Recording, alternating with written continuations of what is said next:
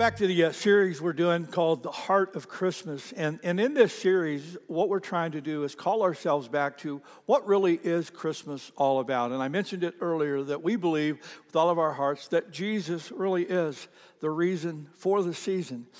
But what did Jesus come to do? And what did he come to bring. And that's what we're talking about each week as we're walking through. Last week, uh, we started this series talking about hope.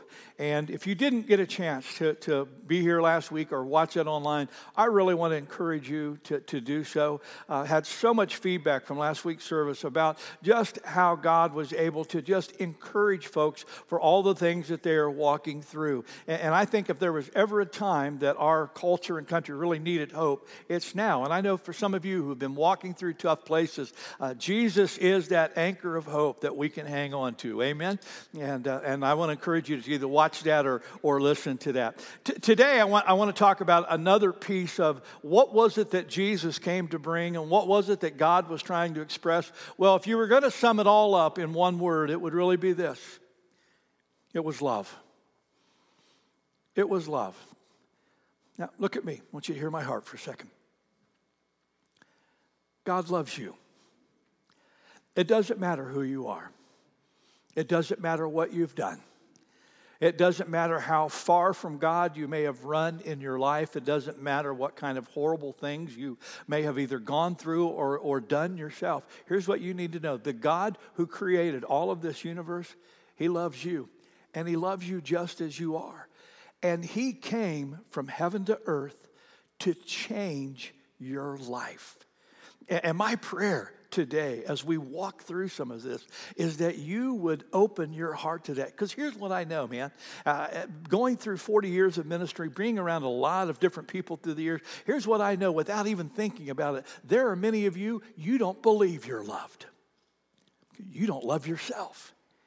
And yet, I want to tell you that in spite of the fact that you may have grown up around people who didn't love you, you may be surrounded by people right now who don't love you. You may be of a frame of mind that you find no worth or value in yourself. I'm going to tell you there is a God who believes you're worth dying for. That's how much you're loved. Amen. I, I want to talk about that. If you want to take your sermon outline out and pro, uh, just follow along with me, uh, we'll throw everything up on the screen for you. But for those of you who like to take notes or want to doodle this morning, keep yourself awake, you can track along. We're going to throw this up. We're going to look at a, at a, verse that's probably the most famous passage of Scripture in the Bible from John chapter 3, verse 16. I also want to read verse 17. This is just great stuff. Do you mind reading this out loud with me? For God so loved the world that he gave his one and only Son, that whoever believes in him shall not perish, but have eternal life. For God did not send his Son into the world to condemn the world, but to save the world through him. Now, I would encourage you take a pen or a pencil if you've got it, just scratch through the word world and write your own name in there. Because the fact of the matter is, God didn't just send Jesus to die for us collectively, He sent Jesus to die for us personally. He sent Him to, from heaven to earth for you.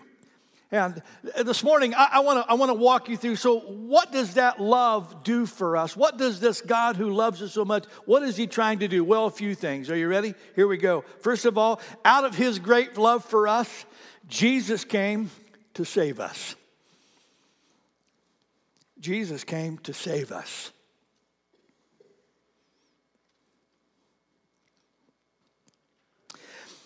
Some years back, uh, when Wanda and I were living in Phoenix, there was a uh, there was a picture on the front page of the Arizona Republic newspaper that uh, caught my attention. It was a, a woman by the name of Mina Gallo who was hugging a guy by the name of Jim Griffin.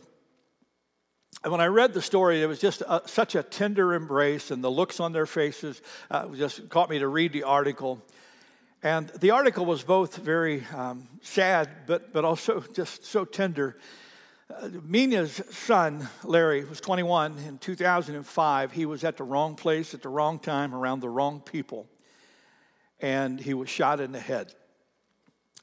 When Mina got to the hospital, um, Larry was on life support, and the doctors told him there, there's nothing we can do. We're basically keeping his body uh, going, but, but he, for all practical purposes, he is dead. And so they had this conversation with Mina, and they said, You know, your son is young, he's healthy. If you would be so inclined, his organs could be of great help to people who are waiting on uh, kidneys and lungs and livers. And uh, Mina thought for only a second, and she knew in an instant this would be what Larry would want. He would want out of this tragedy that has happened, out of this horrible thing, for something good to come out of it. And so she agreed. And, uh, and Larry's uh, lungs were sent to two different people in California, and it literally saved their lives. And his kidneys, one was sent to Colorado, and another was sent to Florida and saved two other lives. His liver went to Jim Griffin. And Jim Griffin was from Plano, Texas, and he had no hope except for a liver transplant. And it was a match, and he was able to receive that liver from Larry. And in this picture, Mina is hugging. It's a year after her son's death, and she is hugging this man who's, by the death of her son, saved his life. And as I was looking at that picture and I, I, read the article, you know, I got all, I got all teary eyed and I thought, how, how, how awesome is this? And, and isn't this a great picture of God, uh, whose son saved our lives? And then all of a sudden it hit me. It said, well, it's close, but it's not quite the same picture. It, it would be more of the image of what God did if you can imagine Jim being one of the people in the group that took her son's life. Because we were the ones who cost Jesus his life. You see, the Bible says, I want you to read with me, look, look on the outline at what happened. It says, when Adam sinned, what happened? Sin entered the world. And Adam's sin brought what? Death. And so death spread to who? Say that word again everyone. Now, when the Bible says everyone, how many of you know that means you? Yeah. It means, in other words, when, when Adam sinned, death came into the world, and from Adam forward, everyone is born spiritually dead, spiritually separated for God, for everyone sinned. But look at this. But God showed his great love for us by sending Christ to die for us while we were still sinners. In other words, God didn't wait till we got our act together. He didn't wait till we could find some way to earn our way back to heaven. God didn't wait until we wised up and knew that we needed a relationship with Him. God loved you so much when you were at your worst, He sent His Son to die for us, to reconcile us. Read that last statement out loud with me. For the wages of sin is death but the free gift of God is eternal life through Christ our Lord. That's why I put the statement on your outline. You know, the bad news is we all suffer from a fatal disease. The good news is Jesus Christ is the cure. Now, look at me, and I just want you to hear my heart. Doesn't matter who you are. Every single one of us are born into this world separated from God. God loved us so much. He wanted to make it clear. How do we become right with Him? He sent His one and only Son. That's why Jesus said, I am the way, the truth, and the life. No one comes to the Father except through me. And ladies and gentlemen, if you have not received Jesus Christ as your personal Lord and Savior, you are separated from God. There is no other route, there is no other alternative. He is the gift of love to you so that you can be saved. Does that make sense to you? Why did Jesus come? He came to save us. We were dead and we had no way to save ourselves. And so Jesus brought us life. Why did Jesus come? Well, out of his great love for us, Jesus came to accompany us. He came to accompany us. I saw a really cute story um, that was posted. Somebody had caught it and posted it on Facebook. I think it might have made it to the news. You might have seen this. Throw that picture up on the screen for me. A few months back, up in, in Billings, Montana, there was a, uh, a car accident. And it was a pretty bad accident. And uh, several firefighters and paramedics arrived on the scene and they were tending to the people. The, the firefighter there, his name's Ryan Benton. When Ryan got there and people were tending, he noticed this little girl who was in one of the vehicles that had been crashed. And while the paramedics and everybody were tending to her mom and all of that, he saw that she was traumatized. The little kid was just traumatized. And so Ryan decided to just spend his time comforting her. So I, these guys are so smart. In his truck, they kept a bag of books for kids, just for situations like this. And so he went to his truck and he pulled out a children's book. And this guy sits down on the curb beside this little girl takes his flashlight out and he's reading through this children's book with her just to calm her down and let her know she's not alone. Isn't that cool? And when I, I saw this, I thought, isn't this exactly what God does for us? You know, Christ came from heaven to earth to remind us we're, we're not alone.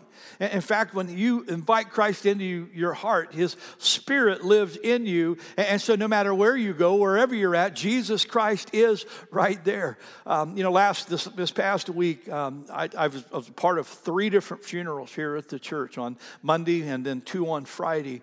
And one of the things I am just always amazed by is how the presence of God shows up right when you need Him the most. And I was just amazed as we walked through this time how it's so true. Psalm 34 says that the Lord is close to the brokenhearted, and He really is. And you can sense the presence of God right there. And that's why Jesus came to let you know you're not alone. I don't know what you're facing, I don't know what you're going through, I don't know what kind of troubling time you may be up against, but this is what I do know God will never leave you or forsake you. You are never never just by yourself.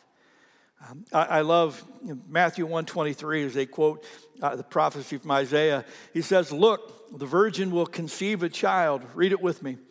She will give birth to a son, and they will call him Emmanuel, which means, what's it mean, church? Now say, God with me. God's with you no matter what. And I, I love that. And that's that, that picture again. You know, the Hebrew idea of perfection was God walking with Adam in the cool of the day as they, as they would walk side by side. And that's the presence that Jesus brought back with his Holy Spirit to let us know we would never be alone. In fact, Jesus himself says to his disciples in Matthew 28 20, read it with me, and be sure of this. I am with you always, even to the end of the age. Look at me. I want you to hear my heart. You're not alone. No matter what you're going through, no matter what your troubles, what your struggle, or how overwhelming the situation may be, you need to know this. God loves you so much that He sent His one and only Son, that His Spirit might be with you every single day of your life. Amen. Out of his great love for us, Jesus also came to empower us. Jesus also came to empower us.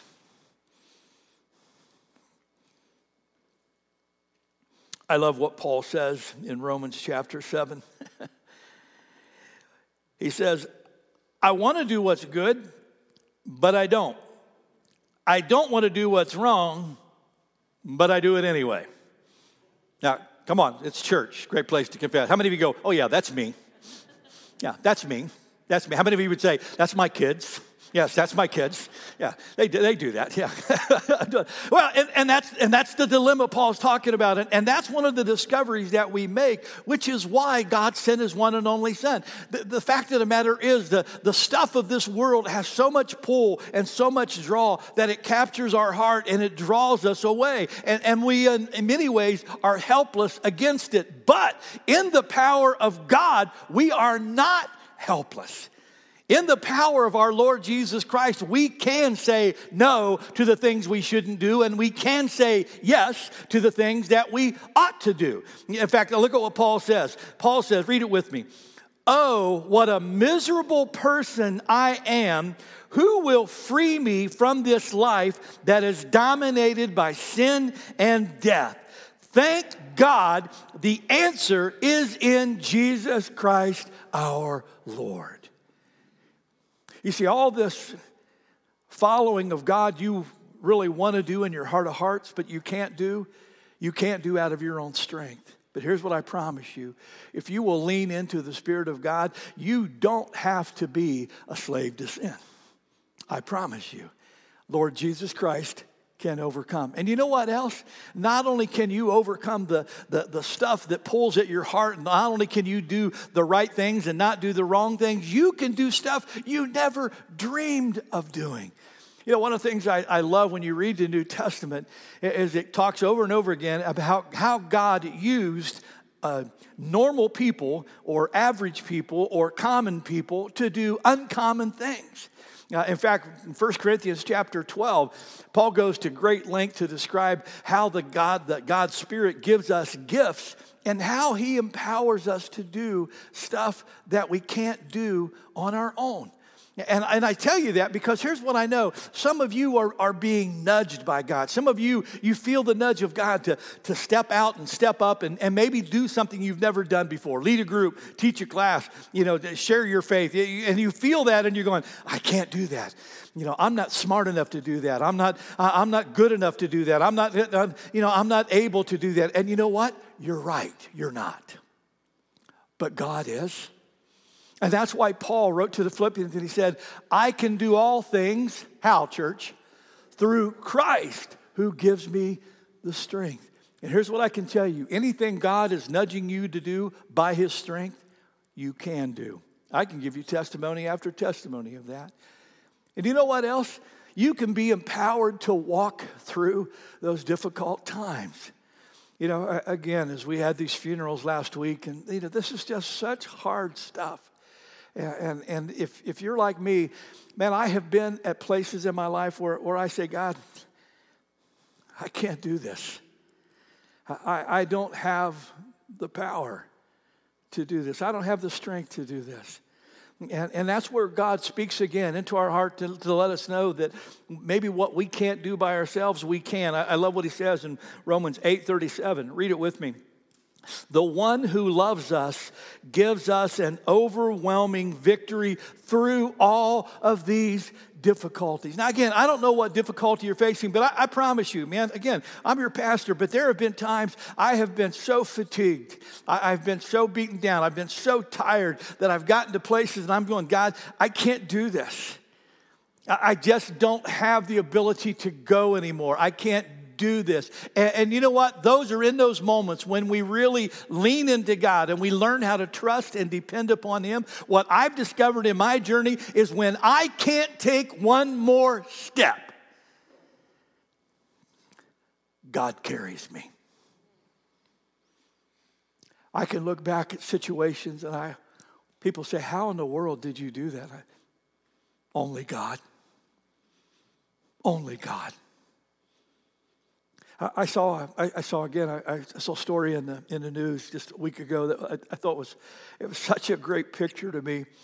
Um, down in, uh, in Tallahassee, Florida, Florida State University football game, there was a, a young lady um, who was, came to that game that day, and she had a, a disability that made it hard for her to walk.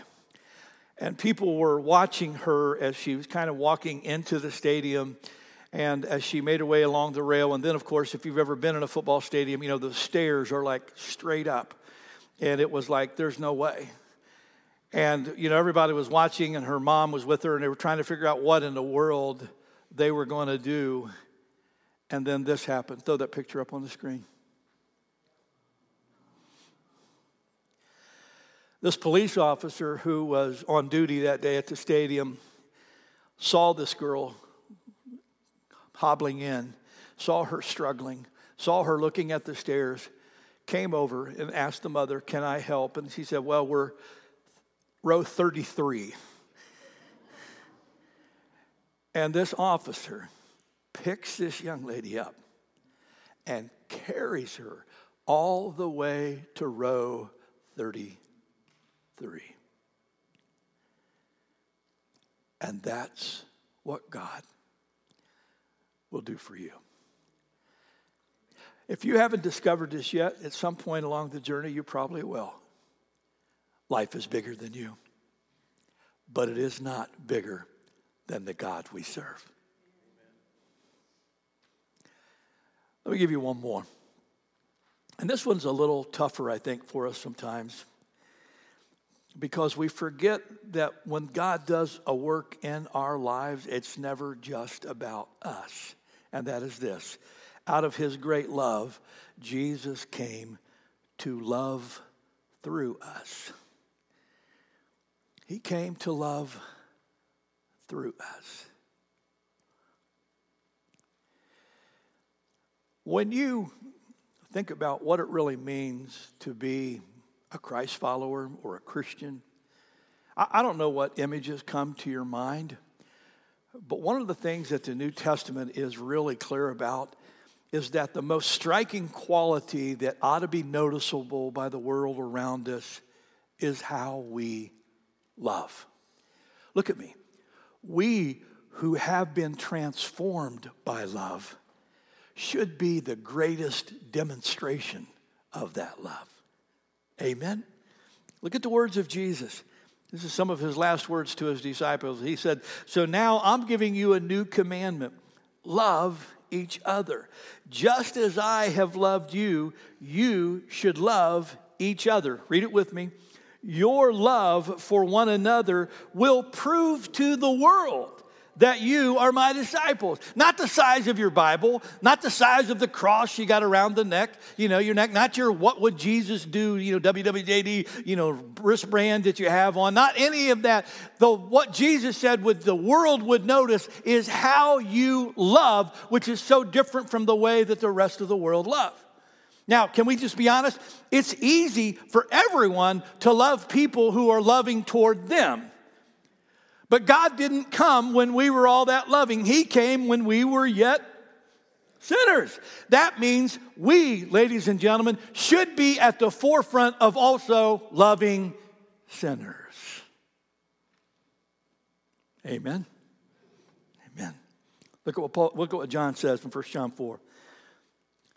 This is real love. Circle that word. Through real love. This is real love. Not that we loved God but that He loved us. In other words, God took the initiative. And just like God took the initiative with those of us who are unlovable, we should take the initiative to love other people who are also unlovable. This is real love. Not that we love God, but that He loved us and sent His Son as a sacrifice to take away our sins. Read the last sentence out loud with me. Since God loved us that much, we surely ought to love each other. Now, I want, to, I want two things I want to put in your mind. This is the first one. Some of you have some people in your life, I guarantee you, they're coming to your, the forefront of your mind right now. They're hard to love. When I say there are people who are hard to love, I know images are coming to your mind. Some of you know, you're picturing them. And those are the very people that God says, I need to love them. I need you to love them in spite of who they are. I need you to love them in spite of how they talk. I need you to love them in spite of how they act. please don't hear what I'm not saying. Not saying we don't have boundaries with people, not saying any of that, but I am saying God chose to love us when we were a mess. We need to love people when they are a mess. Amen? That makes sense? Here's the second thing, and, you, and I really want you to grab this. There are people that you're coming into contact with and you have no idea how starved for love they are. I guarantee you, you came across some people this last week and you, you didn't even know that they were dying on the inside. And like some of us, they're wanting to know from the depth of their being Am I really loved? Is there really hope in this world? There's a gal who uh, wrote an article that uh, took my breath away. Uh, back in 1990, she was talking about how um, her and her family had a, a, family tradition of every year of going caroling. And she said this one year in 1990, she said her son was singing in an, in an a cappella choir at school. And So she got uh, her son to recruit a whole bunch of those kids, and she, her husband rented a flatbed truck and uh, said they put this old spinet piano, tied it to the front, and they were just kind of driving around playing the piano and singing choruses. And then they, they went to a few homes of very specific people. They were going to two homes. One was of a 14 year old boy who was dying from AIDS. And they, he was so sick and so weak he couldn't, he couldn't stand, but they got to his house, got by the window, and the parents kind of propped him up so that he could see, and they got to sing to him. And three days later, he did, he did pass. And they got this moment just to, to love on him. They also went to another home of, of a, a couple whose son had committed suicide. And they were able to be there in what was, without a doubt, the darkest moment of this family's life. And they got to sing and love on them. And, and they knew these people were, were going through this hard time, and, and they, they got to share that love. But as they were going to head back, they were going to go back to the, to the house, and they had, they had food and all the stuff that was going to, going to happen at the house. And everybody was by this time tired, and even though it was in California, they were chilly and they were ready to get back. But the father, the husband of this woman, there was a woman who came to his mind, and, and he knew that she was, she was one who always seemed to be encouraging other people. And he just thought about how this woman was always an encourager. And for some reason, he said, I just felt nudged that we, we need to go carol her. This woman who encourages everybody, we need to go encourage her. And so he told his wife, and the wife said, You know, the kids are done, man. They don't want to do this. And he goes, One more, please, just one more house. And so they did, and the kids were grumbling as the kids do. And they got to the house, and the kids got out, and they, they made their way across the yard, and they got out by the front door, and they started singing. And, and even though they were singing, the woman never came to the door. No lights on, nothing. They knocked on the door. She didn't answer. And finally, the wife told her husband, she goes, You know, she's not home. Let's go. And he goes, Well, let me just check. Let me just make sure she's not in the back of the house. And, and so he went to the back of the house and a few months later, sure enough, the front door opens, and here the husband comes back with his arm around the woman, and they're standing there, and the kids begin to sing. And this woman stood beside him and just cried her eyes out. And when the kids got done, she just gave this man the biggest hug in the world. And they got in the truck and they left. They went back, they had food, had hot chocolate. When all the kids had left, the husband went in and sat down next to his wife, and he said, That last stop we made? She said, Yeah. He goes, I went back and he said, I looked through the window and he said, I, I saw her sitting in at the table and she had a gun on the table. He said, So I tapped on the window and he said, She opened the door and I came in and said, She had tears running down her face. And I said, What's going on? And she said that out of the blue that day, she had come home to find her husband had served her with divorce papers. And she said, at the holiday season of the year, out of the blue, totally unexpected, she said, it turned my world upside down. And she said, I just felt like I didn't have any reason to go on. And then you showed up at my door. And his husband, who was just bawling as he's telling his wife this, says, We not only encouraged her, we saved her life. Look at me. Please hear my heart. There are people you encounter every single day who are holding on to life by a thread. And what may make the difference from them and their ability to just keep going is how well we love them. Never underestimate the power of love. Never underestimate the nudges of God as you, you feel led to call someone text someone, stop by and see someone. You have no idea what some of these people are going through. And your simple expression of love may make the difference for them. That's the power of God loving through us. Amen. Rachel's going to lead us in a song in a second. It's an old song that just simply says, Oh, how he loves you and me. And I have no idea, again, what you may need from God today uh, in light of this message, but this morning, if you've never surrendered your life to Jesus Christ, if you've never invited Him to be the Savior and Lord of your life, today I just encourage you to pray a very simple prayer where you ask Him to forgive you of your past and ask Him to fill you with His Spirit and to lead you on a brand new future. The Bible says if we confess our sin, doesn't matter how many, doesn't matter how long, He is faithful and just to forgive us our sin and to cleanse us from all unrighteousness. Today, you can begin a brand new journey. Some of you may have come in today and you're feeling really alone.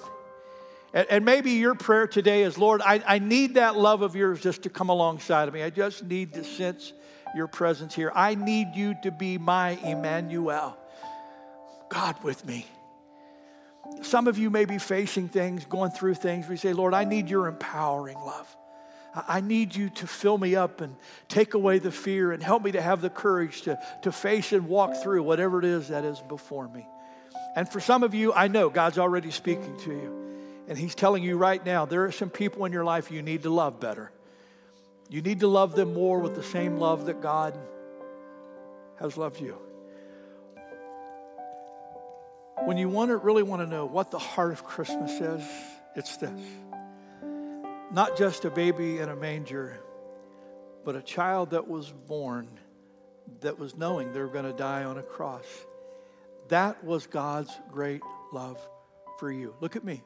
For God so loved you he sent his one and only Son. That if you just believe in him, you too could have everlasting life. Father, today we hold in our hands the most sacred elements in the world. A little wafer that represents a precious body that was broken.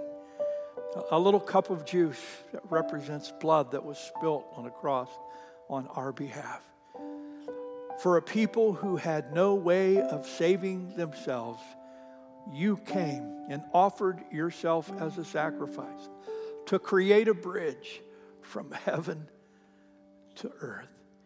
Father, we confess before you that we don't uh, deserve a love like that. We know that we could never earn a love like that.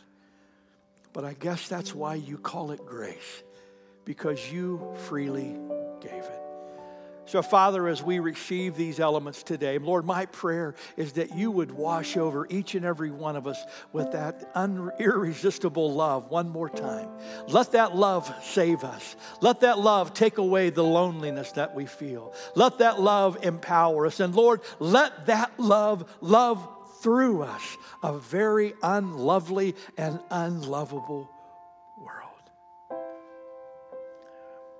Father God, we love you so much. We thank you for the gift of your Son. And it's in his precious name that we pray. And everyone said,